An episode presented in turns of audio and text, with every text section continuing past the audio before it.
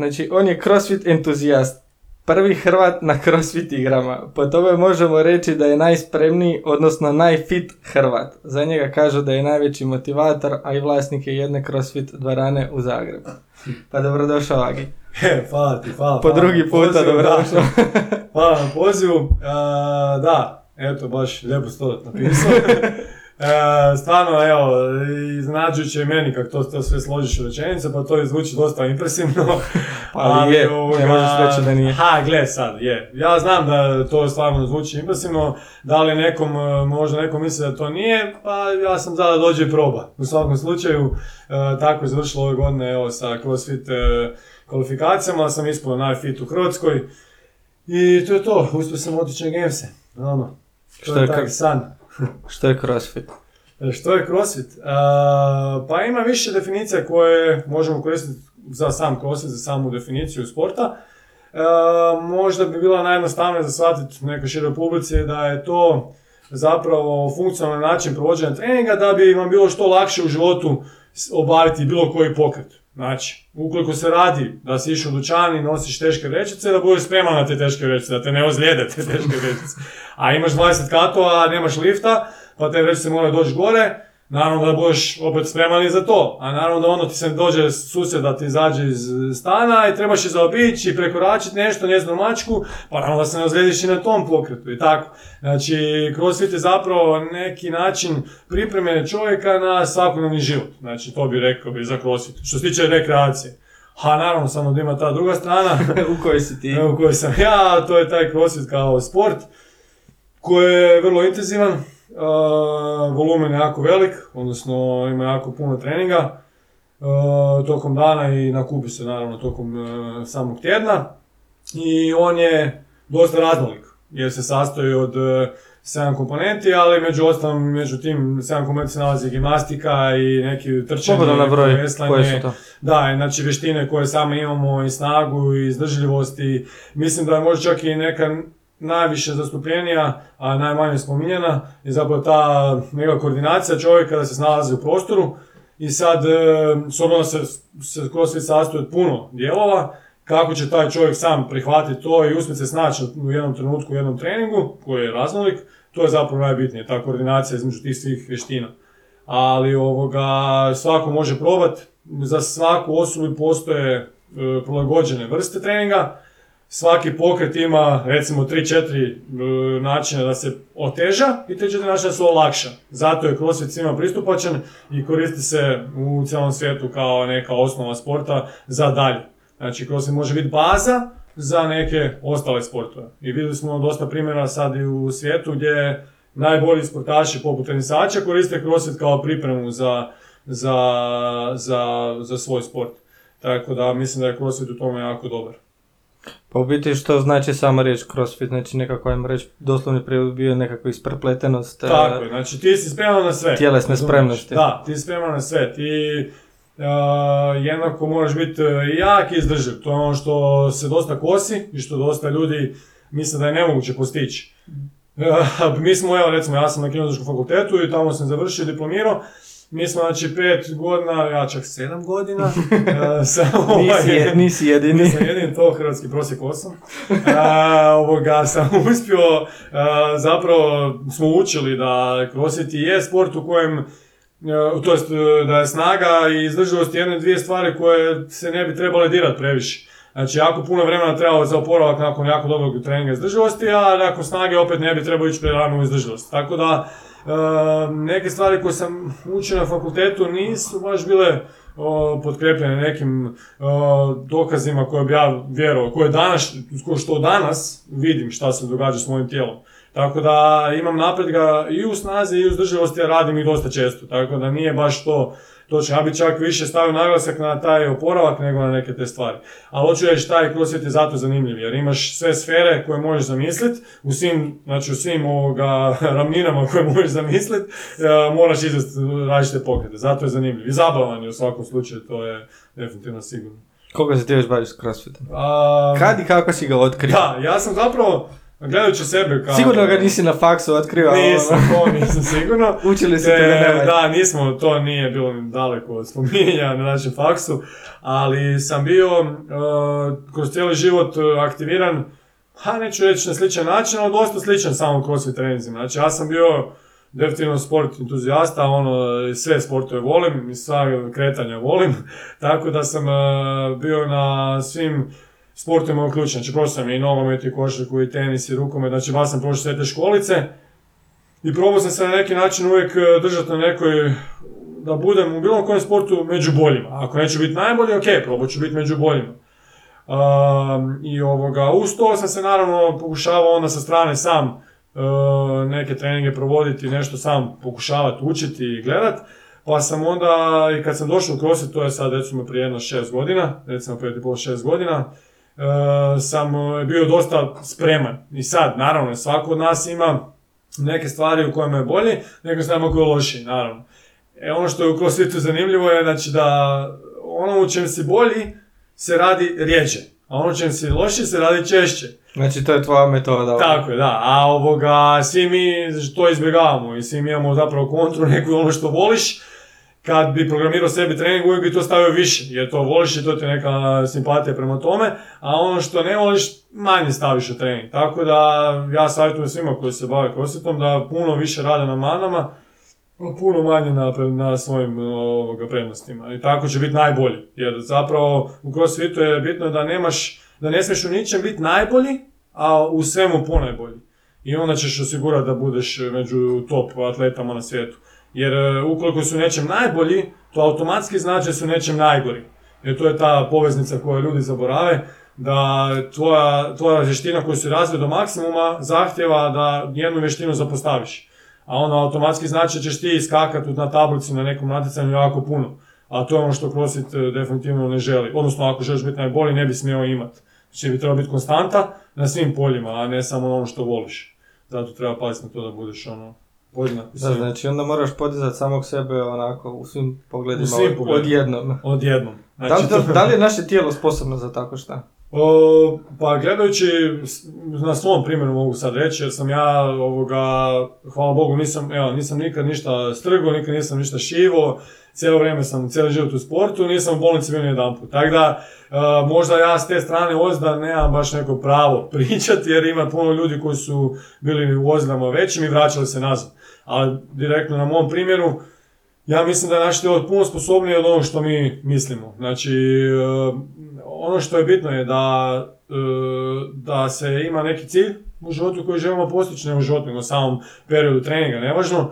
Da li je to bilo e, te- cilj u tjednom bazi ili mjesečnoj bazi ili godišnjoj bazi, nevažno, ali definitivno se treba težiti ka tom cilju. I ako radite maksimalno koliko možete na tom cilju, postizanju tog cilja, onda će se otkriti te neke stvari koje zapravo nisi ni mislio da su moguće. I ja se to govorim za sebe, jer e, sam imao puno nedostataka, pogotovo recimo u tom weightliftingu, odnosno olimpijskom dizanju utega, tu sam dosta loš i, ovoga, i na tome radim dosta. I kako vrijeme napreduje i kako i zahtijevam neki, sta- postavljam se neke ciljeve, vidim da je to moguće. A da sad gledam sebe prije dvije godine, gledajući to što sad radim, rekao bi da je to maksimalno nemoguće. Znači, ja stvarno, znači jednostavno ne vidim kako bi ja to izveo prije dvije godine gledajući sad, di sam, di sam sad. Tako da mislim da bi svaka osoba trebala te kratkoročne ciljeve postaviti i lagano ih ono, ostvarivati i ostvarivati. I onda na taj način sebe guraš i nađeš se nakon tri godine u nekoj poziciji, gledajući unazad, gdje nikad ne bi to mislio da možeš. I sad, to je dosta individualno pitanje, da li je to naše tijelo sposobno. Je, sposobno je, samo što treba uvijek raditi na tome, ideš polako, polako prema naprijed i onda vidiš koliko si se pomaknuo. Naravno, stati i pogledati koliko si se pomaknuo, to je dosta važno. I onda ti je tijelo sposobno na sve, stvarno na sve. I nema šta ne, ne možeš ostvariti. Stvarno je. E, da objasni malo kako su crossfit igre koncipirane. Znači, Da. objasni ono od opena Da, da, da. regionalnog i dalje. E, A sad recimo ove godine je bila dosta, dosta velika promjena i um, što je odgovaralo nekim ljudima, nekima nije naravno, nekima je. To je tako kod promjena, neke stvari neko voli, neko ne voli. Ne može Ja kažem da je svaka promjena dobra promjena. Znači ona zahtjeva od osobe da se prilagodi, ako se možeš prilagoditi već napreduješ. Tako da je svaka promjena je dobra promjena. I u treningu i u svemu. Ali ovoga, na koji način su koncipirane? Znači imamo taj Open koji vrijedi za cijeli svijet. Znači to je CrossFit Open. on traje pet tjedana. Znači u tih pet tjedana uh, imamo pet treninga koje se izdaju od službeno od CrossFit službene federacije, to je američka kompa- kompanija. I kažem kompanija zato što je to još uvijek kompanija, to nije, to je Crossfit- brand, to je brand. Crossfit je u biti samo brand, to Tako. nije sport, ali tako, Tako, rećemo. da, znači on je za sad još uvijek samo brand i on izdaje u tih pet tjedana svaki tjedan jedan trening. On se izdaje većinom, kod nas u Hrvatskoj to dolazi znači u četvrtak u ponoć, saznaje se trening i ti imaš do ponedjeljka do ponoći da predaš trening, odnosno da pošalješ svoj trening. Svaki trening... nije cijeli tjedan. Ne, ne, ne. A Znači, ja sam uvijek mislio da je cijeli tjedan. ne, ne, ne, znači ima malo nešto limitirano jer oni trebaju vremena da pro, Da. pogledaju sve videa i da ponovno se stave novi. I uglavnom ovoga, e, tih pet tjedana imaš i nakon pet tjedana se gledaju tvoj rezultat ukupno u tih pet treninga i ko bude najbolji u tih pet tjedana, recimo sad gledamo na, na razini države, ako osvojiš prvo mjesto, automatski imaš e, pozivnicu za svjetsko prvenstvo i to su te fina- finalno svjetsko prvenstvo. A to se odvija u Americi. I sad, ako se gleda na razini svijeta, ako nisi prvi u državi, a recimo, e, što se teško može dogoditi, ali recimo da u državi imaš e, dvoje natjecatelja koji su jako dobri i da su oni top 20 na svijetu, znači na cijelom svijetu, da su top 20 kad se taj Open provodi, oni tip do top 20 isto da zaslužuju odmah pozivnicu za Games. Znači oni isto ima automatski upad. Znači na svakim igrama Da, imamo znači, nema, nacionalnog nema prvaka. uvijek fiksni broj natjecatelja. nego- Nema. Znači nekad je to manje, nekad je to više. I sad e, to skače recimo plus minus 10. Nije to puno, ali skače gore dole.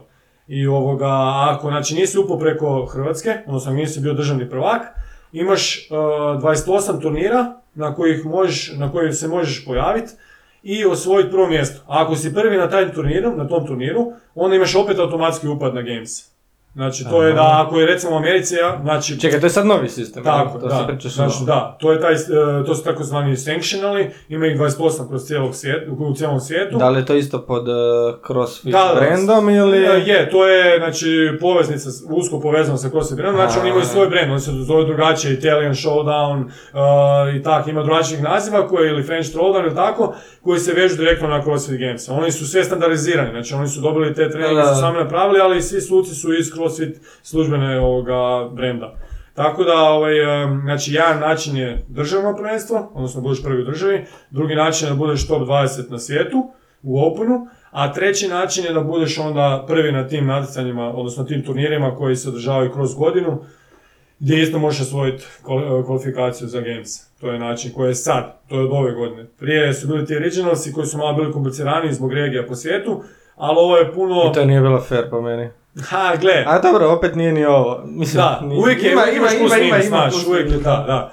Tako da, ovaj, e, definitivno, recimo, meni ovo više odgovara. Jer ja znam da na tim regionalsima rijetko, mislim, mora bi jako puno raditi da dođem na tu razinu. Čekaj, u našu regiju su spadale koje države? Ha, bilo je dosta država. Znači, bili smo ti mi, e, Slovenci, Bosna, Srbija, e, znači sva ta regija okolo nas je bila u toj jednoj regiji, okej. I e, stvar je tome što e, razina sportaša koji idu na, na, na što su prije išli, je jako visoka. I ti ne, ti ne možeš sebi tamo dopustiti nikakvu pogrešku. Ovdje ti možda još i možeš nekako pogriješiti, ali imaš pet treninga kroz koji se možeš, pet tjedana kroz koji se možeš ispraviti. A ovo tamo nije bilo mjesta za pogrešku, tamo je baš bilo ono e, dosta rigorozno. Ja kažem, meni se više sviđa ovaj sistem gdje sam ja išao. Naravno, neko drugo se sviđa neki drugi sistem jer je on išao, ali uglavnom... Čekaj, ti si onda otišao kao najbolji u državi. da, znači ja sam bio nacionalni prvak i na temelju toga sam otišao u, u Ameriku. Uh, I tako je bilo, znači, 100, uh, 162 države u svijetu su imale priliku poslati svog nacionalnog prvaka. Neko nije ostvario pravo zbog vize, jer su mu blokirali vizu. Zašto? Ne znamo, nikad to neće niko ni saznat. Tipa, jedan prijatelj naš uh, iz Makedonije isto bio spriječen doći zbog vize, tipa Rus, spriječen doći zbog vize i tak. Ima sad tu puno, mm, puno nejasnoća. Dobro, ali mislim da su sad onda naučili lekciju da za sljedeći puta, ono... Ali ne znam, e, sad mi to znamo, mi ne znamo što nam oni kažu, naravno. Ok, e, ja imam, imam i posao doma, imam i ženu, imam dovoljno novaca, ko su neka tri faktora koji se gledaju Da, kad da, recimo imaš za vizu ovoga, prijavu, ali opet nisu išli. Tako da, gledajući njihovu priču, to treba ići, znači ne može da ne ide, ali se to dogodi, a zašto? A ko to zna, znaš. Da ima tu puno faktora, zato mi je žao što je taj dio možda malo ovoga problematičniji. Ali ovaj, definitivno znači, e, mislim da nacionalni prvaci, znači 162 nas je trebalo biti i sad neko zbog vize, neko zbog mogućnosti nekih drugih financijskih, broj jedan je dosta možda i financijski jer je dosta skup, ovoga, sport, ta, to, taj dio svjetskog prvenstva. Da, oni ništa ne financiraju. Znači, ove godine ništa nisu financirali, stvarno ništa. Čekaj, znači, ni smještaj, na primjer. Niti smještaj. Znači, to je ono što najviše zamjeraju ove godine kroz svitu, jer do sada, znači kad si bio drugi sistem e, prijave, odnosno kvalifikacije, ti si imao plaćeno sve od njih, od putovanja, smještaja pa do opreme. Stvarno. A evo ove godine je prva godina da ništa nisu, ništa nisu baš... Možda ja sam baš, bar mislio ono, znaš, organizirat će smještaj, to ljudi E, oni nama jesu dali uh, linkove za jeftinije smještaje, za ono A, što da. su oni dogovorili i tak. Ali sve je to, rek- rekao bi, malo, s obzirom na mogućnosti kad neko dolazi iz Hrvatske, pa mora uh, svakakve troškove podnositi da bi došao do tamo. Uh, moram definitivno spomenuti da sam tu imao sreću što sam napravio recimo te majice podrške, kao što vidimo ovdje. A, hvala. By the way, hvala ti. E, ništa, Ovo je stvarno i, divan poklon. E, I ovaj, e, tome hvala svima koji su kupili jer su stvarno nam, su mi pomogli da, da tamo idem sa manje opterećenja što se tiče te financijske strane, jer to je jako velika faktor kod većine ljudi. Kažem, zato, zašto spominjem 162 zemlje? Od 162 zemlje, znači recimo negdje 130-135 natjecatelja je došlo kao nacionalnih prvaka. I sad neko zbog financijske narave, neko zbog vize, neko zbog nekih drugih razloga, uglavnom ostale su, mjesta su zauzeli ti koji su bili iz Opena najbolji Da, da. i ljudi koji su došli sa tih uh, sanctional eventa, znači tih turnira. Da, jako puno je bilo oni koji su bili državni prvaci, pa su opet bili na nekim natjecanjima prvi da. ili Da, su bili u top Da, 20 da, svakako. Da. Tako da... Ovaj, Tako da je bilo uh, malo onih koji nisu državni prvaci, a dobili došli, su da, da, na to neki je teško, to je dosta teško. Ali da dobro, to je opet prilika da, Da neko drugi da dođe, neko da. drugi dođe. Da, Sad ti da, kad da. pogledaš, Hrvatska država može imati recimo dva kvalitetna sportaša koji zaslužuju možda mjesto, Tako, ali i onda ako jedan će ići zato što je bolji, će uvijek neko Da. mora biti bolji, a drugi će opet imati priliku na pokazati. neki se. način, da, da, da. I to je, ja mislim, jako dobra Zato ja prilika. pozivam ono sve reći koje misle da je ovo loš princip, znači da se pokušavaju spremiti za onda nešto, nek, ako misle da nemaju šansu u Hrvatskoj, ok, pripremi se za neko natjecanje, jer recimo ako na nekom natjecanju kao što su ti sanctionali, ako odeš na taj turnir i recimo da je prvi osvojio, da je taj prvi koji je bio prvi na tom turniru, bio prvi u, u, u Hrvatskoj, karikiram sad.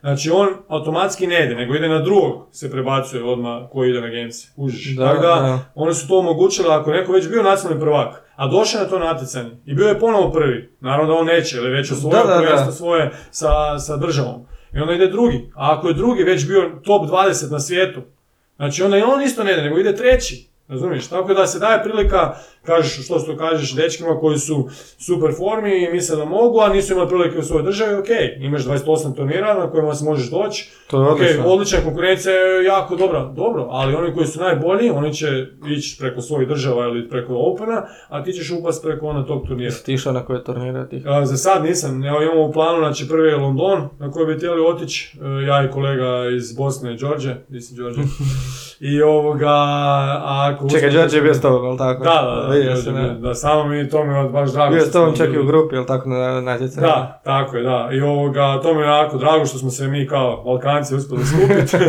jer smo išli ja, znači kolegica iz Srbije Tamara, a, iz Bosne su išli, znači Đorđe i Ksenija, i iz Hrvatske još išla Tamara, koja je naša crossfit Hrvatica prva u Hrvatskoj.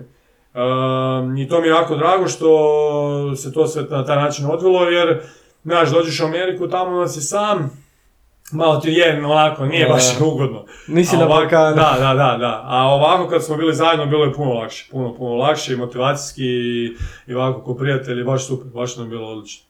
Tako da, e, kažem, nek se ljudi kvalificiraju preko turnira tih ako nikako drugačije. Ako misle da imaju šansu, a nisu dobili u... To ono, ti ćeš uzeti ovo državni prvak, a ostalo se izborite.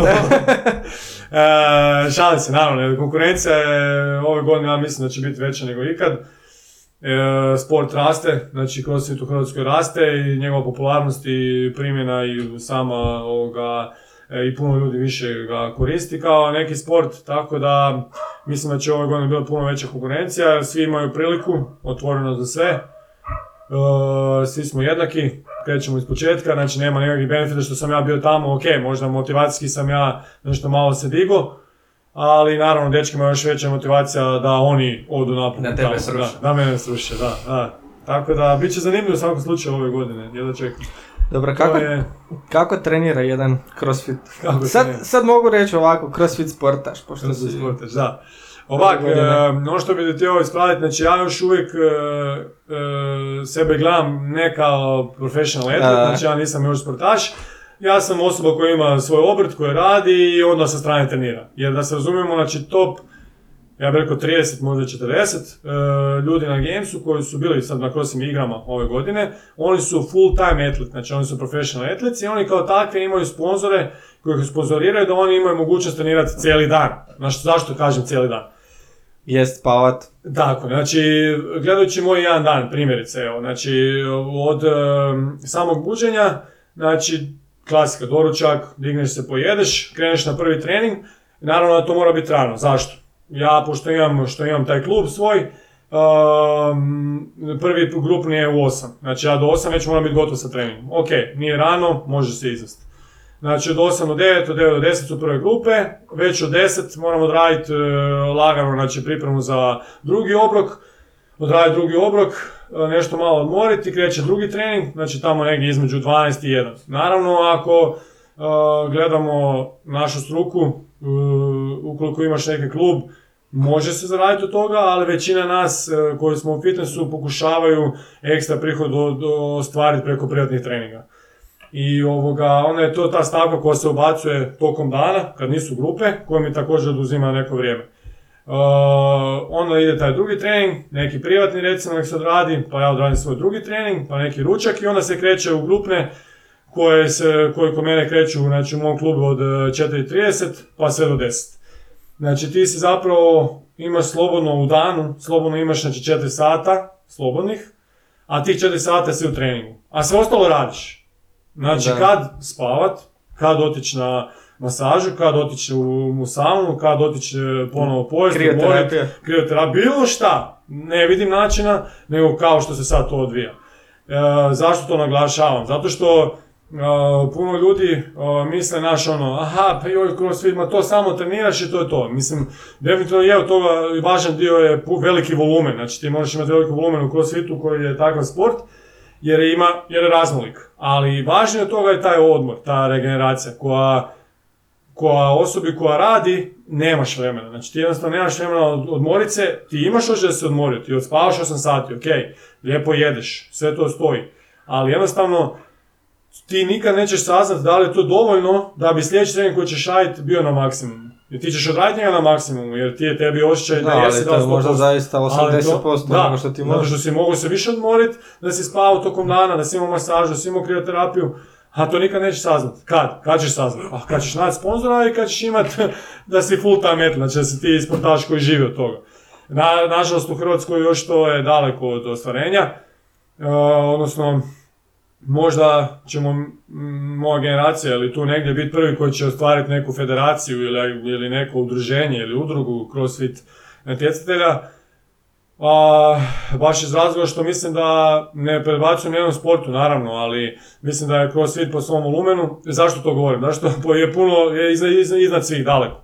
Jer e, pozna, poznavajući sportove koje smo prošli tokom mog fakulteta, mi smo bili imali uvid naravno svaki sport u količini treninga, ka, t- konkretno recimo u količini dizanih tona utega u jednom treningu, recimo. Znači, gledajući omjer e, tenisača i crossfitera, e, gdje jedan tenisač digne maksimalno do 3, 2 do 3 tone u jednom utegu, dok gledaš jednog crossfitera kroz sve treninge u danu, on digne do 20, možda čak i više tona u, u jednom treningu. Ogroman volumen. Da, volumen je jako veliki i zato ga apeliram na sve koji se pokušavaju aktivno i ono, sposobno baviti se crossfitom, da je, da je odmor broj 1, znači taj recovery je broj 1. Jer stvarno svako od nas može se zgaziti, svako od nas može otići do razine povraćanja, ali taj odmor i recovery je puno važniji od samih treninga. To je ono što većina dečki se zezne, jer ono, većina društva je nastrojeno, a naš, ono, go hard i go home. I to je to, znači, ili ćeš povratiti ili nisi bio na treningu. Ok, ja kažem, nije Treba to loše, maksimum. treba dati maksimum i to poštujem kod svakog ko tako razmišlja, ali važna, važna je stvar da se zna da se mora i oporaviti nakon toga. To je puno važnije nego samo se, se zdrobiti. Kako se ti odmaraš? Kako se ja odmaram? Čekaj, kako se ti odmaraš? Kad se odmaraš? E, to je dobro pitanje, više kad. Ovoga, gle, znači moram definitivno naglasiti da moja žena Petra, bog Petra, ovaj, a, je ovaj, Pozdravljam tu, Petru. E, pozdravim Petru, to je važna, važna osoba u mom životu koja mi omogućuje da, bez obzira koliko malo odmora imam, opet je maksimalno opušten i, i na neki način e, pun, e, pun potpore, razumiješ? Znači, ako se krećeš u nekom okruženju koje ti maksimalno pruža potporu i u bilo kojem trenutku je nešto spremno napraviti što već se treba napraviti u tom trenutku, je puno lakše, puno se bolje odmoriš. Jer od same pripreme obroka pa, pa sve do e, po- da popijemo kavu, a da šutimo pol sata i gledamo u zid. Znači to je stvarno ga, m, e, puno je, ako imaš takvog nekog pored sebe, puno ti znači. A ovaj, e, na koji način se odmaram, najčešće kažem, to je najčešće neka m, kratka meditacija, meditacija, to smiješno zvuči možda od crossfittera, Med- ali i mi znamo Medita- meditirati. meditacija je svašta. Da, nešto, da, da, znači, da. Meditacija nije samo ono staviti. Da, da, da, da, ljudi znaju da, da to nije to, nego stvarno svako nađe svoj način na koji se može maksimalno posvetiti oporavku. Ali evo tokom dana ja imam te nekih ono, ajde recimo 45 minuta, pol sata, 45 minuta gdje se pokušavam ovoga malo, rekli bi, resetirat, da, da ostatak dana prođe maksimalno Kako to izgleda? E, Ha, mislim da konkretno, to je jednostavno znači, da sjedneš i da razmišljaš o ničemu, da se probaš isprazniti maksimalno. E, ono što je najbitnije je da se makne mobitel od sebe, to je ono broj jedan koji pokušavamo svima savjetovati.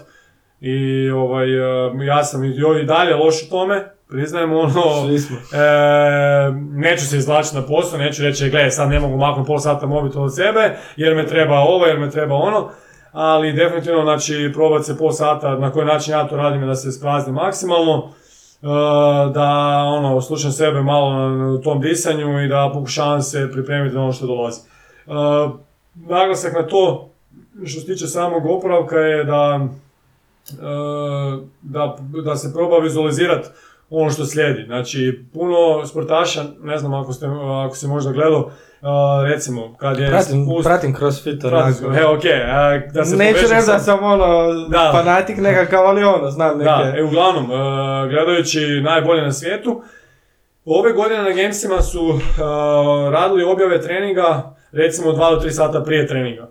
Znači, s tim načinom su pokušavali e, dati priliku e, dečkima Pa jesu, koji nisu... znači nije više ono da su, ne znam, tipa 10-15 minuta doslovno ono, Da, znači, prije samog 2 do 3 izlaska. sata negdje je bilo. I sad, na taj način su opet pokušavali dati priliku dečkima koji su poput mene novi u crossfitu, koji nisu cijeli život u tome, da se mogu na neki način vizualizirati taj trening. Jer osoba koja je najbolja na svijetu, njemu treba pola sata da se vizualizira trening da se smisli taktiku da posloži. Dok recimo meni, koji sam novi u tome i koji, e, koji se malo gubim u tome još uvijek, e, mi malo duže. I tako da su oni postali priliku dečkima, zašto kažem, to s meditacijom povezujem, jer e, ovaj, ako se znaš meditacijom na neki način vizualiziraš što dolazi, puno ćeš to, ja bih rekao, kvalitetnije izvesti. Nego ako samo dođeš na to. A, ovoga, a mislim, žao mi što nemam možda malo više vremena za odmor, e, jer siguran sam da bi bolje odradio neke stvari, ali neću se izvlačiti na to. Znači, cijeli život sam u poslu i cijeli život radim i mislim da to do neke mjere može ići. Znači, ja još vjerujem da mogu još daleko dogurat. Znači, sad sam, znači, sad imam točno 30 godina. Znači još 5 godina te Još čeka. pet godina me čeka i tih pet godina mislim da mogu još puno napraviti. Baš iz tog razloga što, a, što vidim da, a, da, da gledam neke stvari drugačije. Znači dok sam bio puno mlađi u, u sportu općenito, a i u crossfitu, drugačije gledam neke stvari danas nego što sam gledao prije. Znači prije je za mene crossfit predstavljao jednu jako intenzivnu aktivnost koja mi je pružila osjećaj sreće poslije izvršenog treninga, kao što svi znamo da se izlučuje serotonin. Ali ovoga, danas mi to, takav isti trening, omogućuje da ga taktiziram, da ga na neki način posložim drugačije nego prije i ostvarim bolji rezultat.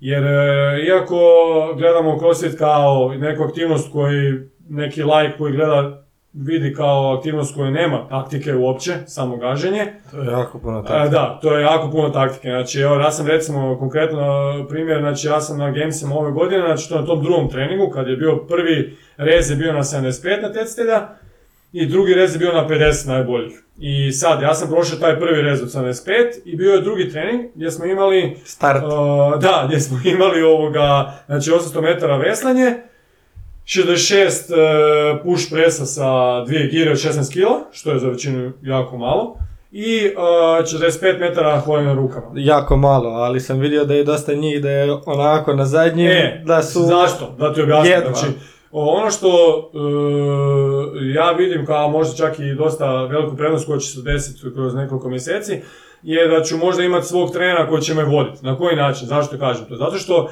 a, a, većina natjecatelja koji su top 50 na Gamesima bili, na Čekaj, igrama, ajde sad kad već spominješ drugi puta top ovo, top ono. Da, Ti si bio koji 64. četvrti, da. Znači 64. u svijetu, U znači svijetu. 64. najfit čovjek na svijetu Da. u crossfitu. Da, I ti kažeš da prvih 50 može živjeti od samog crossfita, znači Da. od samog tog natjecateljskog dijela. da. Znači tebi onda još jako malo treba do... Da, da, jer e, ja, ja se nadam i radim prema tome da, em, da idem u tom smjeru, znači da mogu živjeti od toga bez da moram sa strane raditi dodatan posao. I puno je natjecatelja koje je bilo, da se razumijem, znači puno je takvih natjecatelja tamo i bilo. Znači koji dečki koji isto rade ko ja i isto su došli tamo. Tako da nisam naravno ja jedini, ali ovoga, kažem, ko prije dođe do tog dijela da se više može odmarat, više će napredovat, jer odmor je važna stavka. Ali sam htio reći, znači drugi trening se tiče te taktike, znači drugi trening smo imali taj 800 metara veslanja, znači 66 podizanja giri iznad glave sa prsa i 45 metara hodanja na rukama. I sad, svi ti dečki su došli sad trenerom, znači top 30 recimo natjecatelja na igrama imaju svog trenera, imaju svog fizija, imaju svog masera. Znači to je, A ti si imao ja sam sebe. imao sebe. Ali ovoga i Đorđe je bio tu. Ali hoću reći... Jedan znači, drugog masera. Jedan drugog, e. I ovaj... I, a, zašto kažem, zašto je važna stavka trener? Jer e, mi svi, kao što sam rekao u početku, znači imamo svoje mane i prednosti. I a, kad, kad razmišljamo o samom pojedinačnom treningu koji slijedi, kad ga probamo vizualizirati, poznavajući svoje neke granice, a, do kud mogu gurat svoje tijelo, ja ću si postaviti neke brojeve koje moram izvršiti. Ali a, onaj koji je puno objektivniji je osoba koja to gleda sa strane. Naravno, to je tu trener, to je ta stavka trenera. I ja sebi postavim brojeve koji su često nerealni. I zbog te nerealne brojke mi pati ostatak treninga. I ulazeći u taj trening drugi, uh, sam si, smo pričali međusobno, naravno, svi natjecatelji i stvarno je otvorena atmosfera i super su dečki, sa svima se može pričati, niko nije vahat, stvarno čudo. I ovoga, smo pričali međusobno i ok, taktika je bila drugačija nego što sam ja izvan na terenu. Zašto? Jer uh, prilikom ulaska na teren puno emocija se tu naravno miješa i puno uh, adrenalina ti ide kroz tijelo i, ovoga, i nalaziš se među najboljima na svijetu i jednostavno gledajući njih I vas koliko, 30 odjednom kreće. da, da, da, da, i to je baš ono panika i ovoga, i malo se izgubiš u tome svemu, znaš, malo te povesu te, kažem, emocije, sve i ovoga, od te taktike koju si smislio na početku, zapravo izvedeš jednu najveću glupost i dovedeš se u stanje da ne možeš se dignuti na ruke, više hodati na rukama, jer ti ramena toliko kisela da ne možeš stati na ruke više. I dokud si dogurao ti. E, Znači, kažem, znači, gledao sam i nisam te vidio. da, da, da, i ovoga, znači ja sam zadnju dužinu, završio sam trening, znači bio time limit 10 minuta i uspio sam za 9.28 završiti. Znači, jesi završio? Da, da, ali ovoga, puno prije završio da sam se držao taktike. Jer sam ja došao u zadnju liniju koja je znači imao si 15 metara, tu je bio prvi checkpoint, opet Da. 15 metara, checkpoint i onda 15 metara i kraj. I ja sam napravio znači prvu unbroken, drugu unbroken i treću sam i krenuo i došao sam znači tipa metar i pol prije kraja, tu sam pao. I dok sam se ja naravno resetirao, dok sam se vratio nazad, Da. ne, ne, tu je prošlo jako puno vremena. Ali hoću reći, e, bez obzira na to, znači, e, gledajući sebe danas, puno više taktiziram nego gledajući sebe prije pet godina, što se tiče crossfita. I to je ono što, što je dosta bitno. Znači, gledajući sport u crossfit, e, ima jako puno taktike. Ljudi jednostavno e, gledaju to kao jednu, sa rekreacijskog gledanja, ok, to je točno to što, što i pokušavaju shvatiti, a to je ono, dođem, maksimalno dam od sebe i odem doma. Ali što se tiče samog poslovnog sporta kao crossfit, e, mora se taktizirati. Znači, koji u svakom sportu, Ali- to je... Ali u samom profesionalnom crossfitu jako je velika uloga onih nijanci. jer To su sve sportaši koji ne, ne, nema velike razlike koliko on diže na ovome, koliko on brzo može ovo, Da, da, on, da, da, jer ne smije biti velike razlike. koliko će on biti, to se ti kažeš istaktizirati Da, i da, doći da, do to je sve taktika, taktika, taktika. I to je ono, kažem, među top 10 to su razlike u sekundi. Znači to Da. nije razlika u minutu dvije, to su razlike u sekundi. Naravno, anomalije se dešavaju i kao što je bio Fro- Froning prije 5-6 godina, tako je danas Frazier koji je ono, nadmoćan u većini slučajeva. Ali ovoga, svi ostali, Ali sad je i Olsen ga stigao. Tako znači zato nije mu baš bio dao da, jer su, uh, gledajući Fraziera, njegovu povijest, on dolazi iz povijesta dizanja utega, weightliftinga, da. Da, weightliftinga i on je u tome doma. Znači on je u tome najbolji. Stvarno je najbolji na svijetu. Što se tiče crossfit, ja govorim samo za crossfit weightliftinga. Ali što se tiče ostalih stvari, naravno da su oni i dalje, kao što i mi, kao što i svaki od nas u crossfitu pokušava napredovati dalje u svim pogledima i to stvarno super radi, da se razumije, znači on napreduje iz godine u godinu, sve manje minusa, sve manje onih stvari koje mu ne idu. Pa on je sad na svim na Sve svim top- sportovima je bio, kol- na svim ovim trenzima je bio koliko? Top U 10. Top 5, ja mislim Da, čak. top 10 je u svima, a sad mu, zato što ga jer je dobio kaznu na, na trčanju, ali dobro, to je čisto radi malo zbunjen, ali dobro, nema veze.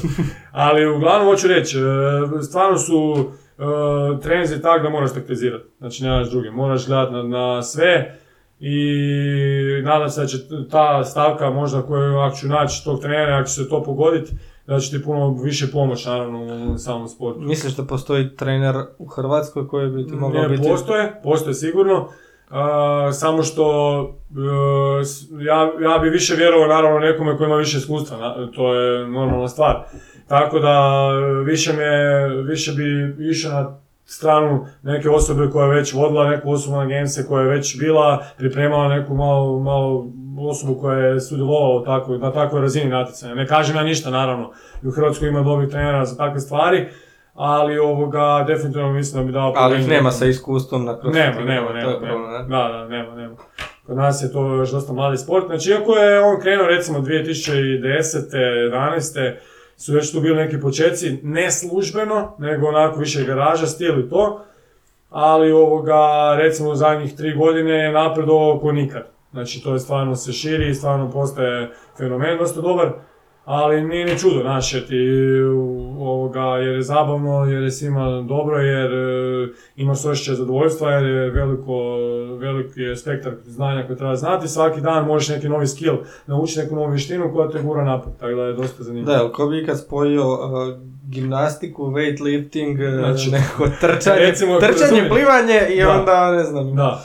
I kad to kažeš e, ovako sad, meni je to normalno. Da, se nalazim u tom krugu ljudi gdje je to svima normalno, ali kad kažeš to nekom lajku ko- koji ne razumije ta temu, on bi rekao da to ne može, to je izmišljena stvar. Meni je žao, mislim, ja se nadam da će CrossFit jednog trenutka ući u olimpijski sport, ali je to daleko od toga da će to dogoditi. Znači, CrossFit kao brand se treba odbrendirati, ja mislim da neće nikad. da, jer je, poznajući Amere i financijsko stanje oko crossfita, teško. Jer je, mora se odreći svih prava i svih novaca Da. koji dolaze. A to nijedna osoba, svi znamo da je teško će napraviti. Znači, moralo bi doslovno, sport bi morao promijeniti ime. U biti crossfit nije ni sport, nego crossfit je samo ime za... Da, da, da. Tako da... Natjecanje. Da, on mora sebe odbrendirat, mora biti e, sport, a ne brand. I mora se svi odmaknuti od toga maksimalno da može postati sport. Znači, e, ovako, ovako rečeno zvuči jednostavno, ali svi znamo da od puno novaca niko neće otići. Ja, ja kažem, znači stvarno, da, o- ove godine nikad više ljudi nije bilo na Openu. Znači preko pola miliona ljudi je radilo Open u svijetu. Pola miliona ljudi Je radilo je opet. radilo Open, znači ove godine. To se nikad nije dogodilo. To se nikad nije dogodilo. I fakat, e, ovaj, stvarno se vidi da raste ta popularnost, ali ono što je bitnije je da, iako e, raste popularnost, ove godine nismo dobili od njih ništa što se tiče samo plaćanja smještaja, bla bla bla bla. Ali mislim da, bez obzira što nismo dobili, dobili smo opet neku stvar, a to je ta, uh, po- jer nikad ne bi nacionalni prvaci došli tamo. Da, Znaš, da. to je teško, jako teško da bi se to desilo. Došlo bi ih nekoliko. Da, nekoliko, razumiješ. Tako da se, sigurno se ovim, ovim načinom se globalizirao CrossFit. I to je ono što su oni težili. I on, ja vidim na njima i kad su ti mm, os- osnivači samog CrossFita, znači taj Greg Glassman i Dave Castro, kad su imali svoje govore, oni idu ka tome da se to globalizira. Jer vidim- Moraju, ali oni su cijelu Ameriku, da budemo realni, znači on, to naj, jako popularan sport u Americi, oni su Da, ga u Americi doveli do razine Ne, gdje to je ono- do razine da više nemaš teretane, Tako, nego je, samo imaš crossfit. tako. Znači do te razine, gdje ljudi više ne idu u I teretanu. sad oni znaju da moraju napraviti korak više, Da. a kako napraviti Tako korak da, više? ovaj, mislim da e, definitivno smo u dobrom smjeru i da će to ići u dobrom smjeru. Ono što, što će možda pomoći e, neki možda daljni projekt, možda i moj je da se napravi ta neka udruženje kao neko, neki savez crossfit e, e, klubova u Hrvatskoj, jer će nam to omogućiti da budemo možda više prepoznatljivi, ali ono što je najbitnije da se pomogne osobi koja ide na igre. Jer ja sam imao, kažem, s tim majicama sreće, ali neće biti svi te sreće, razumiješ? Znači neće svi imati tu mogućnost to napraviti. A do, do, bit će mogućnosti otići na igre, će osvojiti kvalifikacijski, znači će moći otići tamo. I onda treba biti neka, neka udruženje koje će pomoći toj osobi da nekak se skupe novci ili nešto da ode tamo. Jer evo, konkretno, znači radi se o negdje 23, 22 tisuće kuna koje moraš iskeširati da bi došao tamo. Znači nije mala cifra, osoba koja, Da. recimo trener, jer najčešće se treneri uhvate kroz svita malo zbiljnije, on znači neki, neki ima 4-5 tisuća kuna mjesečno, on ima režije, znači 3, 3 pola će kaj 500 kuna će spremat sa strane i nakon 20 godina će otići na Games, a neće otići. Ali ovoga, hoću reći, e, definitivno bi trebalo nešto neko udruženje napraviti. Dobro, a nešto što, ne, što nedostaje, na primjer, tebi, da bi jedan sponsor došao i rekao... He, to je dobro pitanje. To je Da li to sad samo na njima ili postoji nešto što ti još moraš postići? Jel sad si, O, mislim, ra- velika razlika nije između 50 i 64. Da, da, da, koliko slažem se, da. Je, istina. Ovak, e, ono što je dosta bitno je da svi sponzori kao takvi traže od e, atlete koja, koju će sponzorirati da bude aktivna e, na način da reklamira tog sponzora svog. E, e, na koji način? U današnje vrijeme je to znači Instagram, Facebook i sve te društvene mreže, gdje smo, gdje ja imam neku averziju prema tome, e, čisto iz razloga što e, neću reći ljenosti, ali oduzimanje vremena koje mogu koje mislim da mogu kvalitetno uložiti. Ono što je bitno je da ako se nađe ikad neki sponzor za mene, ja ću se maksimalno potruditi to odraditi koliko treba, bit ću ono, korektan prema sponzoru, ali e, definitivno ne, neću trošiti vremena, vrijeme više nego što sad trošim na sve društvene mreže. Uh, posao kao takav ko što je moj, znači gdje mi imamo jedan klub, ja sam došao sad na razinu gdje mi imamo preko 100 članova uh, na usmenu predaju. Znači niko nikad nije vidio di je, niko nikad nije vidio znači, ni Facebook, Znači, ni vidio ništa. sam na Instagramu onako jedna slika i to, I to raspored bio, Da. gdje šta je bilo. Znači, mi pokušavamo maksimalno uložiti vrijeme sa članovima, a ne da ih e, slikamo, Da. razumiješ? Ali ovoga, to je rijetkost danas, definitivno. Ja znam da, da neka doza toga treba biti. Znači da bi svi bili zadovoljni, svi se mi volimo vidjeti na slici i to je realnost. Ali ovoga, definitivno mislim da svaki sponzor koji, ako će Miku sponzorirat, ja očekujem da kroz Aha, kroz sljedećih godinu dana da bi trebalo doći do te razine. Znači da bi nekog sponzora mogao kvalitetnijeg uhvatiti. Misliš da sljedećih igara ili? Da, na sljedećih igara. Znači da bi mogao kvalitetnije uhvatiti nekog sponzora koji bi mogao onda tu priču malo zavrtiti na kvalitetni nivo. Jer e, u Hrvatskoj, gledajući Srbiju recimo, za primjer, znači Srbija je... Čekaj, ima, ima Srbija, znači?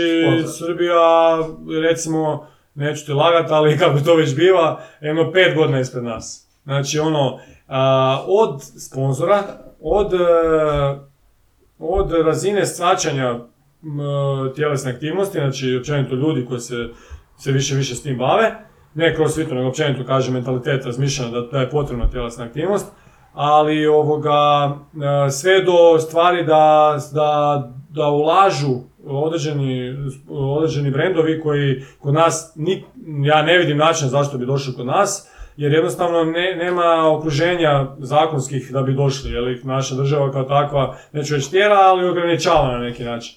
U u vidu?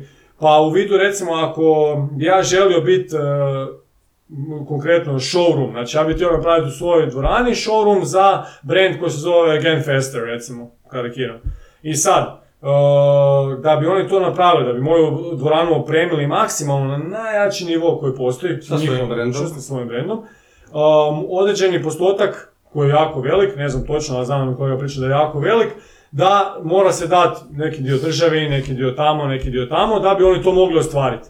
I kad pogledaju se svi ti troškovi, jednostavno nijedan, nijedan brand ne želi doći ovdje jer to je preveliki troškovi koje mora dati da bi sebe reklamirao. Znači i dalje ono klasično. I dalje klasika. I dalje se vraćam na klasiku. Ja, ne, ja ne- nemam ništa protiv, znači svi moraju, svi ljudi moraju probati, ali ako ne ide, ne ide. I zato ja kažem, Srbija je puno otvorenija za te stvari i zato imaju e, njihovi sportaši u crossfitu konkretno i sponzore, imaju i sponzore u vidu financijske pomoći, a imaju i sponzore u vidu opreme. Znači što se tiče i dopune prehrani i same opreme za trening. Tako da vidim tu jednu veliki napredak koji se može u Hrvatskoj napraviti. Da li će ga biti u moje vrijeme, ne znam. ali ovoga, ko, mislim, naravno da će biti nešto, ali sad ćemo vidjeti dalje kako će, kako će se to sve zavrtiti. Dobro, znači ispred tebe još pet godina za, ajmo reći, Za crossfit igraju Da. službeno i onda nakon toga imaš master, jel tako? Da. Jel E sad, e, Jel se planiraš ono tih pet godina šta sam napravio? Da, napravio znači ili- evo, e, iskreno rečeno, mislim da ću kroz tih pet godina se zasititi te stvari i posvetiti se malo više obitelji, ali ovoga, e, mislim da, da do 35. godine imam dovoljno vremena da se maksimalno dam u to. I to je čisto pošteno s moje strane e, prema zajednici koju živim i e, da, da, to vrijeme posvetim tome. A sve nakon toga ću se više usmjeriti e, u druge, druge neke stvari, a možda i više, najviše prema obitelji, a onda i razvijenju kluba i drugih sportaša i možda i drugih mlađih crossfitera koji dođu u moj klub koji se pokušavaju na isti način probiti do igara ko što se ja probio. Naravno, jer e, svima je lakše trenirat ako imaš nekog ko te tjera. Znači, dosta je važno za shvatiti da recimo u crossfitu je dosta speci- specifično to da e, ukoliko se nalaziš u okruženju gdje nemaš konkurenciju, jako teško napreduješ dalje. Jer e, si svaki dan ti broj jedan. A ukoliko imaš konkurenciju koja te tjera da napreduješ, odnosno da nisi broj jedan, će te povlačiti prema naprijed. To je u svakom sportu, a kroz svijetu posebno je zbog spektra raznolikosti. Pa ovoga, e, zato kažem, ako će se neko naći ko želi u Hrvatskoj bilo tko doći u naš klub trenirati s nama, jer imamo još natjecatelja u klubu, e, zašto ne? Znači ja pozivam sve da dođu, da se družimo, jer e, što nisam spomenuo da je CrossFit možda broj jedan što se tiče same zajednice. Znači nijednom sportu drugom, ja ne vidim toliko e, povezanosti između ljudi e, nakon treninga i tokom života općenito nego kao u crossfitu. Zašto? Ja pre- pretpostavljam, ne mogu sad točno odgovoriti, ali pretpostavljam zato što se baš tijelo dovodi do izvanredno teških granica i tebi kad je najteže će svi stati oko tebe i bodrite da uspiješ, dok recimo u jednom drugom sportu to ne možeš vidjeti. Znači to stvarno ne možeš vidjeti. Znači ok, postoje situacije, ali ovdje su te situacije česte i stalne, kužiš. I ono, hoću reći, stalno se događaju. Znači nije da je ono da se dogode pa nema ih. Nego stvarno ovoga, ta zajedništvo u tom crossfitu je mm, nevjerovatno. Znači ja dolazim iz sporta gdje sam uglavnom sve individualno bio. I ovoga, u sportu gdje sam bio, timsko sam se više odvojio da ja sam taj koji će napraviti promjenu, kužiš. I, ovoga, I sad kad sam došao u CrossFit, opet si ti, sam ja u individualnom, ali uh, završio ja svoj trening ili neko drugi će doći do mene ili ja ću doći do njega i ponovo ga bodrit maksimalno da završi svoj trening maksimalno koliko može taj dan. Ali ovoga, zato je CrossFit isto dobro, to sam zaboravio spomenuti. da, da, onako zajednica broj jedan. Vrlo važna stavka. Da, da, da, baš. da. E, heart rate doktor. Da, šta da. stoji iza toga imena i zašto heart Pa rate? ovak, bilo je dosta ovoga, sprde na taj račun, ali neka, volim to. Ali ovaj, Daj onda i ti stvarno, neku da, sprde. E, ne, stvarno, evo, znači, kroz, e, kroz tih, recimo, ajde reći ću, 15 godina malo svjesnih bavljenja nekim e, malo težim aktivnostima, uh, sam shvatio da jedini tvoj ovoga, pokazatelj na kojem si nivou stresa je tvoje srce, razumiješ? Znači to je ono što te najviše opisuje u svakom trenutku. Ne gledajući samo fizički vagu kao srce, ali već ono naš, da pokušavaš više raditi uh, neki trening sa srcem, manje sa pameti, pa neki trening više sa pameti, manje sa srcem. Hoću reći, ja se povezam zapravo na taj heart rate doktor jer uh, vidim dosta u tome poveznice kroz cijeli svoj život. Zato sam sebe kao opisao s tim nazivom, a samim tim sam i klub htio opisati na taj naziv jer e, naš klub je CrossFit Heart Rate i baš zato jer mislim da jako puno stvari se može povezati u samo srce. I to je naj, najbolji opis onda, da se drži uz to. Ti kažeš klub, svaki puta kažeš klub. Da. da li je to klub, dvorana ili teretana? To je klub, znači to je klub. Znači to je klub Amerikanci imaju taj naziv e, CrossFit Box, znači box to je zapravo jedna kutija gdje dolazi jako puno ljudi i rade istu stvar. E, mi kao ljudi se volimo grupirati i volimo biti dio mase i zapravo je taj e, CrossFit mjesto gdje se povezujemo na zajedničkim interesima, a to je taj trening. I zato mislim da svako ko nije probao treba probati. Znači stvarno treba probati jer to je jako velika razlika između odlaska u teretanu, gdje si sam, gdje ti nemaš nikakav feedback od drugih, niti e, te sprave koje radiš i koje pokrete koje radiš, niti ne osjetiš svoje tijelo u potpunosti, je te limitirano na neki način, do crossfita koje je totalno suportno s tome. I ovoga, mislim da baš zato treba svaka osoba doći probati i vidjeti malo kako to izgleda, jer e, kažem, svakom pojedincu se može prilagoditi trening, svako. Znači, vidim puno klubova sad u zadnje vrijeme imaju taj CrossFit e, Basic programe, znači odnosno te početničke programe koje nude ljudima. Ja to shvaćam i mislim da je to ok e, stvar ukoliko se radi stvarno o e, situaciji da je jedan trener i da ti ne možeš posvetiti sebi pažnje na sve i gdje su jako velike grupe. Ali ukoliko se radi o kvalitetnom klubu, svi znamo da ono, jedan trener maksimalno može desetak ljudi trenirati, da to bude I ovoga, ukoliko su dva trenera, kažem, to je još kvalitetnije. I baš zato u našem klubu vidim tu najveću razliku, gdje smo mi na jednom treningu smo dva trenera svakodnevno.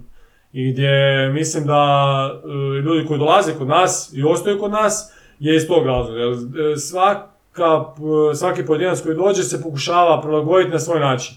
I mi pokušavamo njemu pomoći u tome. I na koji način se to radi? Da svaka vježba može se skalirati, znači može se olakšati, može se otežati. I nema načina da ti u crossfitu kažeš ok, ja sam sad dostigao maksimum kod neke pokreta, to je to. Neću više da, odnosno nema više dići. Uvijek možeš negdje otići dalje uvijek. Stvarno, evo, CrossFit pruža ono maksimalno, maksimalni broj mogućnosti u svakom pokretu. Znači, stvarno u svakom. Ja ljudima ne mogu objasniti da od nošenja, nošenja, samih nošenja gdje je ono nas novine, ti nosiš jednu bučicu u jednoj ruci i imaš milion varijanti. I ovoga, ljudi to ne mogu shvatiti, onda kad dođu na trening, kad probaju, vide koliko je intenzivno i razlika između onog nošenja koje su oni radili, pa od njegove napretka dalje. Tako da, ovoga, stvarno, moj savjet, evo, ko nije probao, nek dođe probati. To je to, ne treba kod mene, naravno. ali može. ali može. Gdje se nalazi? E... Da, CrossFit Heart Rate je u Dubravi, ja sam već iz Dubrave i ovoga, tamo sam odrastao. E, bili smo na par lokacija, ali eto sad smo znači, završili u Avenija Dubrava 147. To je blizu McDonald'sa, znam da znate gdje je svi McDonald's, znate gdje je McDonald's. Dubravi McDonald's. Dubravi McDonald's veliki. e, i ovoga, uglavnom tamo smo evo, otvorili klub novi, sad smo tamo 8 mjeseci na 700 kvadrata. Znači jedan od većih klubova definitivno. Mi smo u suterenu tako da nemamo problema baš previše sa temperaturom.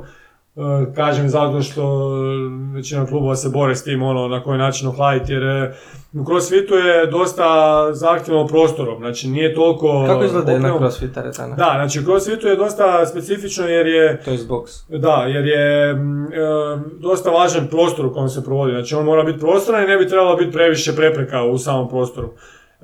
tako da ako imaš veliku kubikažu zraka unutra, ti na neki način to moraš i ohladiti naravno a, ili ovoga, ventilirati, nevažno, ali o, sami sprava nema previše, tako da svaka osoba koja dolazi kod nas u klub ili bilo koja osoba dio u bilo koji klub, vjerojatno se začudi prvo jer dođe i onak nije jasno šta će se desiti tu. Šta ja tu imam za raditi? šta sad tu moram? Ja di ću ja sad? Jer je sve prazno, stvarno imamo veliki lijepi open space i ovoga, mislim da jedna od najosnovnijih stavki u svakoj crossfit dvorani je prostor, to je broj 1. A broj 2 je onda uh, par sprava na koji se mora staviti naglasak, a to su znači olimpijske šipke i vamperi i onda ako se ima taj neki kavez, par uh, veslačkih ergometara, neke kardio mašina i to je već dovoljno da se provede jedan jako dobar kvalitetan trener, trening. Ali ovoga, uh, ono što je još bitnije je da, da se ta kvaliteta treninga ne spušta, jer kako CrossFit dobiva na popularnosti, tako i više klubova imamo koji Uh, definitivno ja ne želim imenovati, ali uh, apeliram na sve da maksimalno posvete pažnju na, na, na, kontrolu, na kontrolu broja ljudi na trenizima. Zašto? Jer ja evo kao uh, vlasnik kluba i kao crossfitter i kao osoba koja to voli, ne želim da se CrossFit nađe na, na crnoj listi nekoj. Dugo vremena, ja ću reći jedno pa tri godine i više se CrossFit nalazi na listi da je zapravo sport se, da, gdje se jako puno ljudi ozlijedi. Da, svi su imali averziju prema crossfitu. Da, da, i to je bilo baš onako intenzivno i jako intenzivno i ono jako agresivno se nastupilo prema crossfitu. Bodybuilderi i... Da, da, da, jer je, ja svačam i njih, naravno, oni gube ljude jer odlaze ljudi na mjesto gdje im je zabavnije, a opet i svačam ljude koji su se ozlijedili pa ću to rekli svima živima jer ono, nemoj ići jer će se ozlijediti. I zato apeliram na sve klubove koji se otvaraju dosta rapidno da, da paze na to. Znači da paze na svoje članove jer to je jedini način da možemo kroz svijet napraviti da bude pristupačan svima i da ga žele ljudi raditi stalno i stalno. Jer ukoliko se događaju često ozljede, sam put prema dole je siguran. Ono, znači da ta safety first uvijek vrijedi, a pogotovo kroz svijetu, jer su slobodni utezi, jer se radi u prostoru, jer ima puno kretanja, i baš zato treba pratiti pažnju na to da se ne, da se, da se stavlja sigurnost na prvo mjesto. To je Dobro, ajde sad kako bi ti objasnio nekome, znaš ono kako ljudi kažu, da to nije pravi zgib. Da, da, da, da, da, za butterfly, kako kažu. Ili da, da, tako da, neke da, stvari. Sisi Scott i ta ekipa, da. da. Kako bi ti nekome rekao, čuj, osim onoga da dođi probaj vidi. Da, da, da. Znači, Kako jasno. bi ti sad nekome opravdao crossfit, Cross, mislim zgib. opravdao. Zgib crossfit. Kako- Kako? se, ovak, uh, crossfit je, uh, recimo, evo, kad bi pitali uh, glavnog osnivača tog Greg Lesmana, on najviše žali što... Čekaj, nije Dave Castro. Ne, ne, ne. Dave Castro je, znači, medijski PR Aha, znači od on je početka. taj. A da, ali baš osnivač, znači taj Greg Lesman, on je onako full, full cool čovjek, full cool, onako stari šilterica, traperice i puno znanja u džepu, ali ovoga, hoću reći, on kaže da jednu stvar koju bi definitivno ga zabranio da može vratiti u nazad vrijeme je taj, rekli bi butterfly uh, Zato.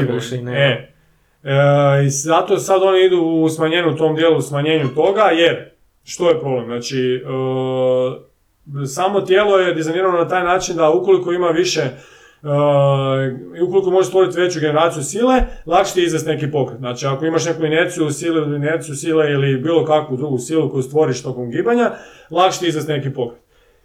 Um, ono što je bitno staviti naglasak je definitivno na uh, zaštitu tijela da se ne ozlijedi. Ako je prevelika sila, tijelo će se sigurno ozlijediti jer nije spremno na taj pokret.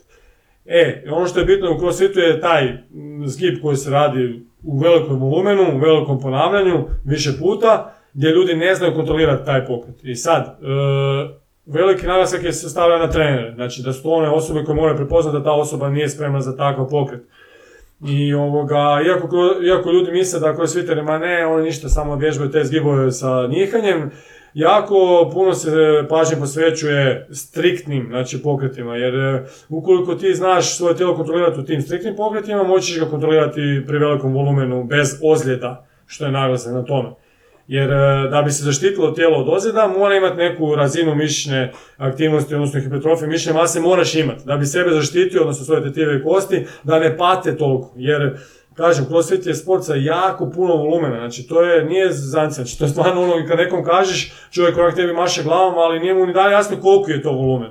To je stvarno volumen gdje ti jednom profesoru na fakultetu kažeš šta radiš trenutačno, koji je najbolji e, stručnjak u biomehanici i on kaže, slušaj me, znači to što radiš je nemoguće. Ja kažem, gledaj, slušaj me, profesore, to je moguće jer to radim. Dođi kod mene, pa vidjeti. Znači, o tom, toj razini ti pričam, jer e, ljudi misle da je to e, ovoga, volumen velik, ok, teško ti je. teško ti je, ali gledajući 10-15 godina koliko ćeš to raditi, ako ne ulažeš vrijeme, vrijeme ono, ono, znači dosta vremena na striktne pokrene, na zaštitu tijela, nećeš to moći dugoročno raditi. Znači, to je definitivno tako. Jer preveliki je volumen, znači ozljeda samo čeka. Znači puno moraš vremena posvetiti sitnicama i to je ono što ljudi ne vide, a to crossfiteri rade, koji su najbolji na svijetu. Znači od uh, osnovnog čučnja gdje rade ljudi uh, tempo čučenja, znači ono 10 sekundi dole, 10 sekundi gore sa ićem, samo sa svojim tijelom. Znači gdje to rade ljudi koji su čučali preko 5 milijuna puta u životu. Znači, gdje to rade oni. A ako oni to rade, onda stvarno mislim da i svaki od nas mora posvetiti ono pažnje tim sitnicama. A to je taj striktni zgib, pa se vraća nazad na to da svaki pokret treba se prvo naučiti kontrolirati svoje tijelo znači striktno da bi se mogli dodati silu i opterećenje pa onda dalje nastaviti na neki jači, veći pokret ili brži. Ne možda. Užiš. Sad mi reci jednu stvar. Froning ili Fraser? Ma Froning, nema priče. ne, da, sad smiješno zvuči, ali... Ovoga... Misliš da je on otišao prerano?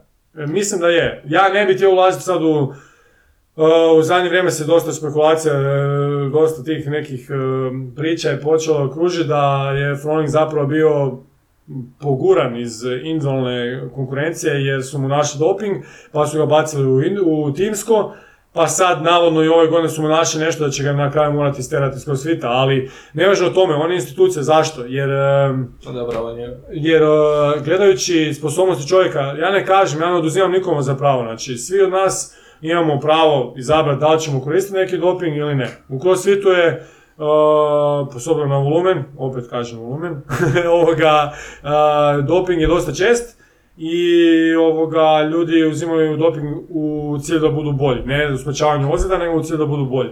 I ovoga, i mislim da po meni bi bilo najpoštenije možda u budućnosti napraviti neke dvije lige, onda ako će već biti tako, imaš ligu gdje se baš smije, sve koristi što god želiš. Doping i ne doping. I do, ne, ni, ne smiješ ništa koristiti. Jer ja ne vidim načina na koji, recimo ove godine, da, nije fair. ove godine, znači od svih ljudi, od 160 ljudi tamo, ja dođem na prijavu i meni čovjek, čovjek kaže kao, e, osvojio si nešto, ja rekao, o, šta sam osvojio? A, drug test. I lagano čovjek mene za ruku, i na testiranju. Znači, hoću, ne, hoću reći, ja sam jako dugo vremena po crossfitu imao nedostatak.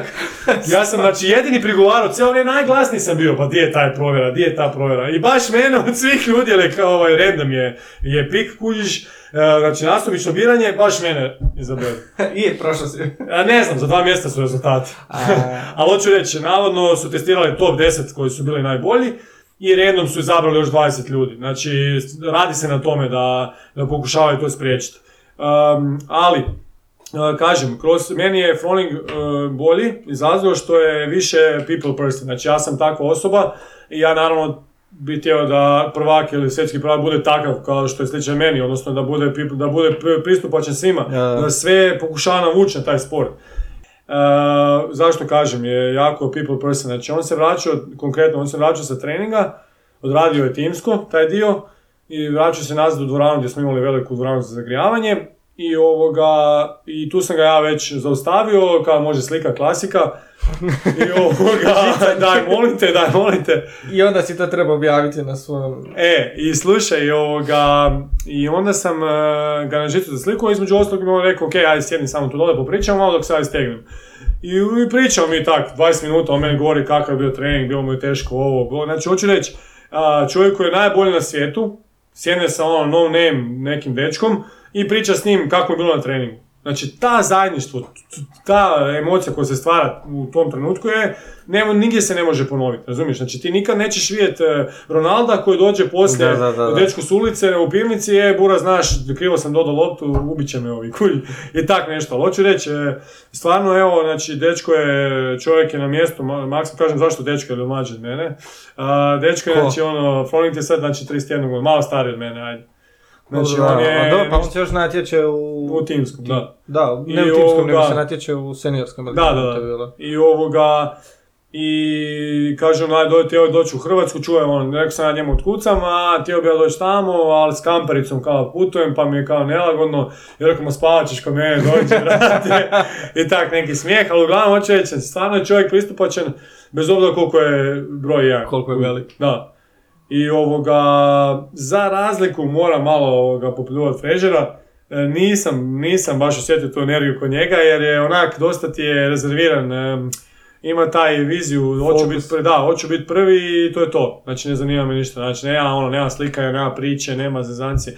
Evo, moram pohvaliti svi ostali, znači, evo stvarno ljudi moji, ja nisam mogu vjerovati. Znači ono tipa Olsen dolazi do nas, evo kolega Đorđe se sprijateljio s njim, Đorđe kojeg prijatelja imaš, i sad on nešto priča i sprdaju se kak je Đorđe visoko, ovaj mali nizak. Da, I tu su oni nešto sprdali i kasnije smo mi njega na Instagramu isto nešto sprdali i uglavnom oni svaki dan dolaze do nas u zagrijavanju, u zoni za zagrijavanje, di ste dečki, šta ima, šta mislite danas, ovo, znači hoću reći, stvarno pozdravi stalno. O, Dobro, ali moraš sad priznati da si ti ušao, ušao si u veliki krug, to jest u elitni krug. Da, da, ali ne, ali ja to sebi ne mogu predstaviti, Da, kužiš, to mi kažem, je to je ono- možda ovaj... Znači, fascinantno je, kužiš, ti si to ono gledao na, na Instagramima, na, na videa, znači ono na YouTube, znači, nikad nisi imao to osjećaj da će se to dogoditi tebi, ja okej, meni to je bio cilj, ali i dalje nisam ono, naš, 100% tome osviješten, jer stvarno se to desilo, znači stvarno si bio tamo, znači, jer to tak brzo prođe, znaš, ljudi me pitaju ono, i kak je bilo kad si uletio ono, kad si završio trening, ono, ja rekao, ne sjećam se stavimo, znači ono, toliko je to prošlo sve brzo da ne znam. Znaš, ono, pređeš tu liniju, to, ovo, ono, ali ne me se uopće sjetiti kako je to bilo. Stvarno ne, mislim, okej, emocija je bila odlična i sve, ali uopće se ne mogu sjetiti kako je to točno bilo. Šta je, mislim, ono, ali stvarno mislim da, da crossfit kao sport će rasti još jako puno. Jer, jer ima mjesta, jer ima potencijala, sad treba samo vremena, i to je to. E, kako uspijevaš održati svoj klub? Da, Na znači, koji način ga- e, na- na- naš klub je specifičan dosta, kažem, po tom pitanju, jer e, e, kao što sam spomenuo, znači nemamo neke prevelike reklame, niti se bavimo previše sa tim PR-om, ali ovoga, e, vi se puno stavimo naglasak na druženje. Znači, svi koji dolaze kod nas imaju taj osjećaj gdje e, ja i moja trenica Antonija Pintarić, Bog Tonka, e, ovoga, Bog Tonka.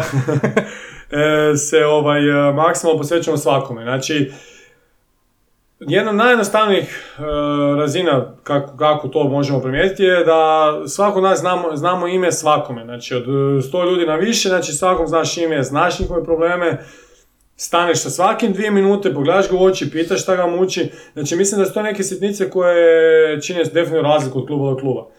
Ja ne kažem, znači stvarno ima očin klubova gdje se provodi jako dobar trening. Znači trening kao programiranje treninga je iznimno važno. Ali mislim da je puno važnije od toga, jer ljudi dolaze tamo na rekreaciju, je to druženje. Gdje to, taj, taj, trening mora uh, proći u mora proći u, u druženju osjećaju da ljudi nemaju osjećaj te patnje, te, znači da, da su došli tamo ono e, preko volje i tako. Znači mislim da mi stavljamo jako velik naglasak na to i zato smo tako tamo gdje jesmo. Jer e, evo mi smo mladi klub i tek se razvijamo, ali s smo se mijenjali lokacije i to, mislim da stvarno imamo pozamašan broj članova i, i, i mislim da će to jako brzo rast. Ono što definitivno obećajem, znači svim svojim članovima koji će ikad to postati koji jesu, ovoga, da nikad se neće dovesti u situaciju da, da će biti prevelik broj ljudi, odnosno da, da će ikad oni biti ugroženi zbog broja ljudi koji su na treningu. Ja znam da sam dosadan i možda dosadan da sam malo da to ponavljam, ali za, ponavljam to iz da moramo napraviti crossfit da bude pristupačan svima. To je moj najveći cilj koji bi želio i kad bi dijete mene pitalo ko- koji sport da radi, ja ću odgovoriti crossfit. I kad bi me dijete od 14 godina pitalo koji, cross, koji sport, ja bih mu rekao crossfit. Jer sam se zaljubio u taj sport, imao sam puno ljubavi prije što tiče sporta, ali evo, znači crossfit je e, ono što me stvarno ga zainteresiralo do kraja i htio bi svakom to predložiti. I zato kažem da e, naš klub je po tome specifičan jer e, nije gužva, nije nabijeno sve i sve se može odvijati po najboljim standardima koje ja kažem u Americi nema. Zašto? Jer smo bili, evo recimo imali smo priliku kad smo bili na tim igrama. Bili u boksevima tamo? Da, znači bili smo ti, es, pošto smo mi došli, znači tri dana, to jest četiri dana prije početka igara, smo morali naći neko mjesto gdje bi trenirali. A e, CrossFit je nama poslao, znači CrossFit kao brand je poslao nama svima mail gdje su popis svih boksova u Madisonu, znači u tom gradu gdje smo se bili smješteni. Da stavimo naglasak službenih crossfit, Da. znači koji imaju licencu da bi se zvali crossfit. Da, da, da. Znači oni su nama poslali ovoga popis i mi smo mogli birati u koji želimo. Znači mi smo išli taj najbliži do našeg hotela, zove se CrossFit Connex i stvarno ovoga, o, o, stvarno ljudi koji su tamo rade i sve svaka čast. Znači ono od em, zajednice, znači ono što mi pokušavamo stvoriti, što Amerikanci su daleko ispred nas, je ta zajedništvo koje je u CrossFitu ogromno. Znači ta community koja se stvara, znači njihov, njihov boks fizički, izgledom je katastrofa. Znači, mi svi znamo da oni jesu nacija od e, montažnih objekata, znači Da. nemaju fiksni objekt. I svi ti stvari, to je sve knal pločina, knal pločina, nečemu na nečemu. Znači, to je sve nije stabilno, to je sve meni izgleda ono, znači sad će se srušiti, razumiješ? Puhne neka Znači ono, do stvari da ti je, e, po plafonu je staklena vuna razvučena, ali nije pokrivena.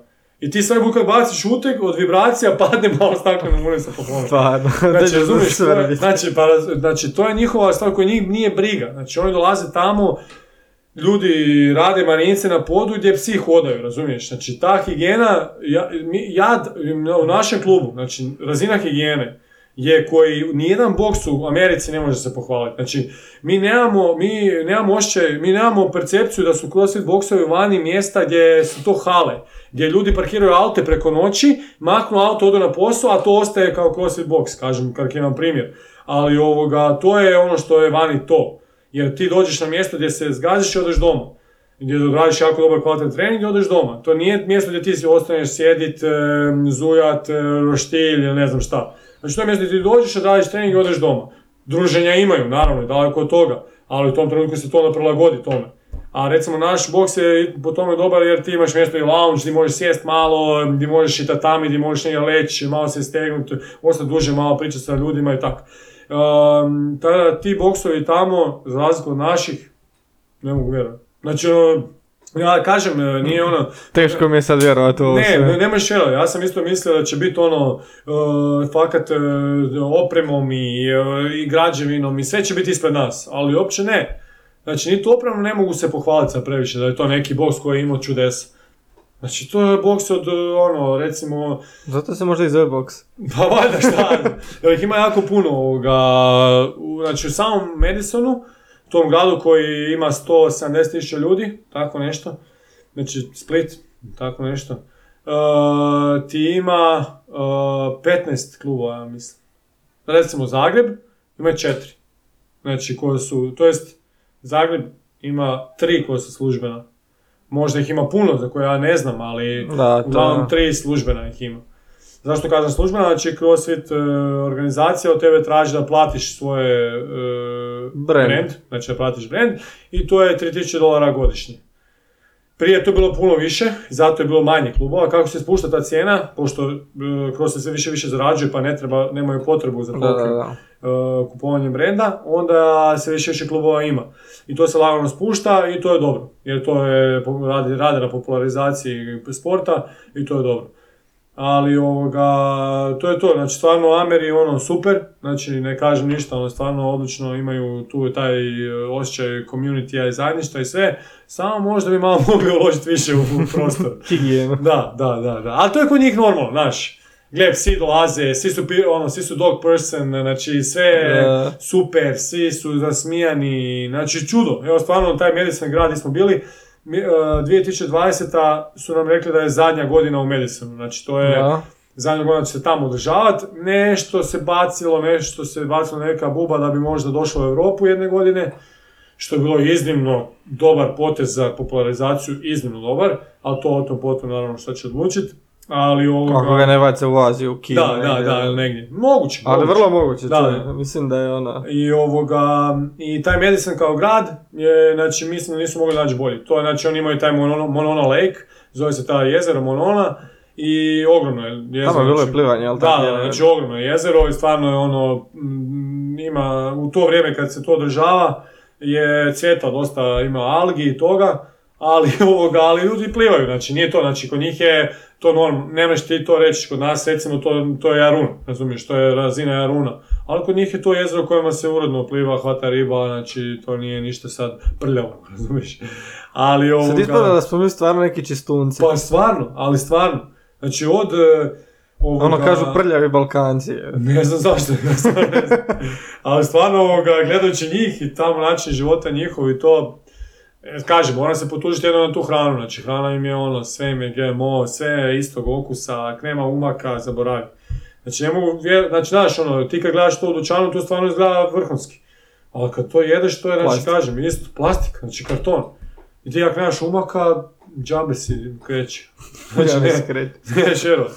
Ne, stvarno, ovoga, to mi je interesantno, ali, ovaj, ali imaju što se tiče ponude, ne, nikad nisam vidio togu ponude, znači od svega, oni su baš ono konzumenti jako veliki, znači oni su jako praktično rješenje nađu svemu, ali ekonomičnosti nemaju nigdje.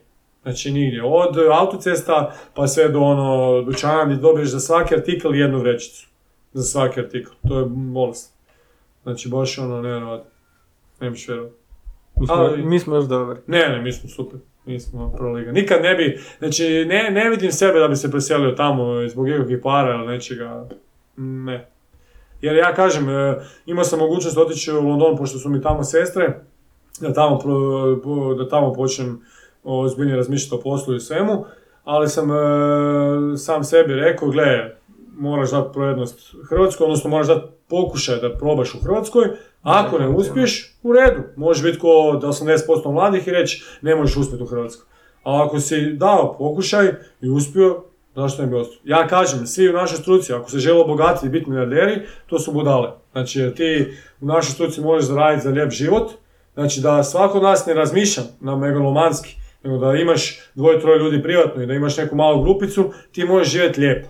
Znači, nit se mučiš previše, nit e, ti država uzima previše, znači postoji ovoga čisto način zakonskim koji možeš to napraviti i to je ok.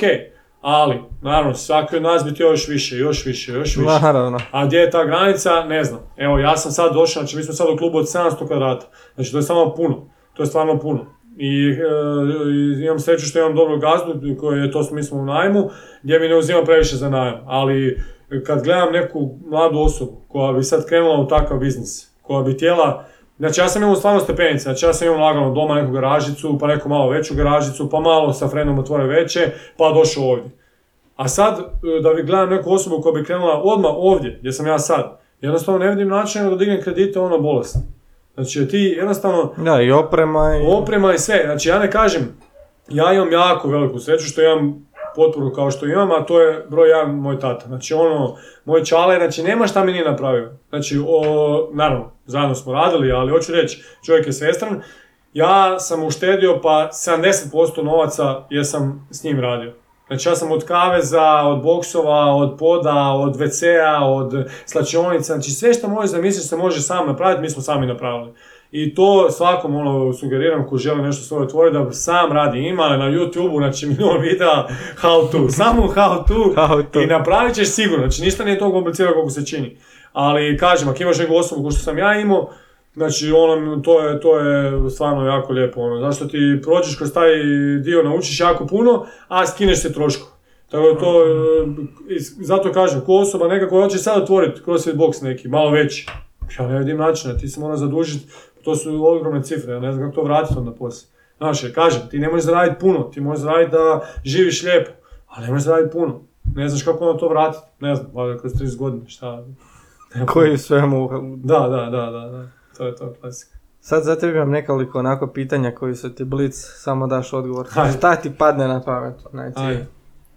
što bi napisao na billboard? Na billboard, svoj billboard. Znači na billboard što bi napisao koji bi visio po cijelome gradu u svakom mogućem kutku zemlje. eto. E, možeš sve. Možeš sve. Možeš sve. A ne bi napisao heart rate. možeš sve, ali znak od hard rate. a, a dobro pa da. E, koji bi si savjet dao prije pet godina? Je pet godina, savjet. Uh. E, taktiziraj više, taktiziraj više. Nemoj all out, nemoj all out, taktiziraj više. Taktika je sve. Da, da. U što ti vjeruješ dok drugi misle da je ludost? U što ja vjerujem da mislim da je ludost? E, ha, u... Ha, vjerujem u ljude. Vjerujem u sve ljude. Kužiš, to je ta naivnost koju imam i koju sam glup, ali ne mogu si pomoći. Što je dovela te do ovdje? A je, znam, imao sam, e, da je neko drugi prošao, to što sam ja prošao, možda bi odustao već odavno, ali nemam pojma. Vjerujem tako ljude, bez ve- na, na, na, ono, na sve načine, neko da je to dobro ispane, nekad jako loše, ali bože moj, takav se. Šta je to je? Da. E, najveći rizik koji si poduzeo? Najveći rizik, sam u Hrvatskoj. Ne, ne, ne, ne. Ovoga, najveći rizik. Pa, pa, najveći rizik, pa slijedim svoj san neki, to je neki najveći rizik koji radim. To je rizik koji bi svi trebali poduzeti. Pa ja, moj savjet je da da, jer to je rizik veliki, ali Ja živeći... mislim da je to jedini način da budeš potpuno sretan. Da, Znači, da, ono, siguran 100% sam, siguran sam, siguran sam. Evo, ja na konkretnom svom primjeru, znači ja uđem u tu dvoranu u 6-7 ujutro i izađem iz te dvorane u pol 11. Znači ja ne vidim sunce. Znači tih sati kad sam unutra ne vidim sunce. Ali ja izađem van, znači ja sam umoran, ali sam pozitivno umoran. Znači ja dođem doma, nisam pod stresom. Znači, sve što se desilo, desilo se, sam ja tak rekao. Sve što, se, što je bilo, smo kon- iskontrolirali. Sve, znači, ne, ne vidim razloga zašto bi došao doma tužan.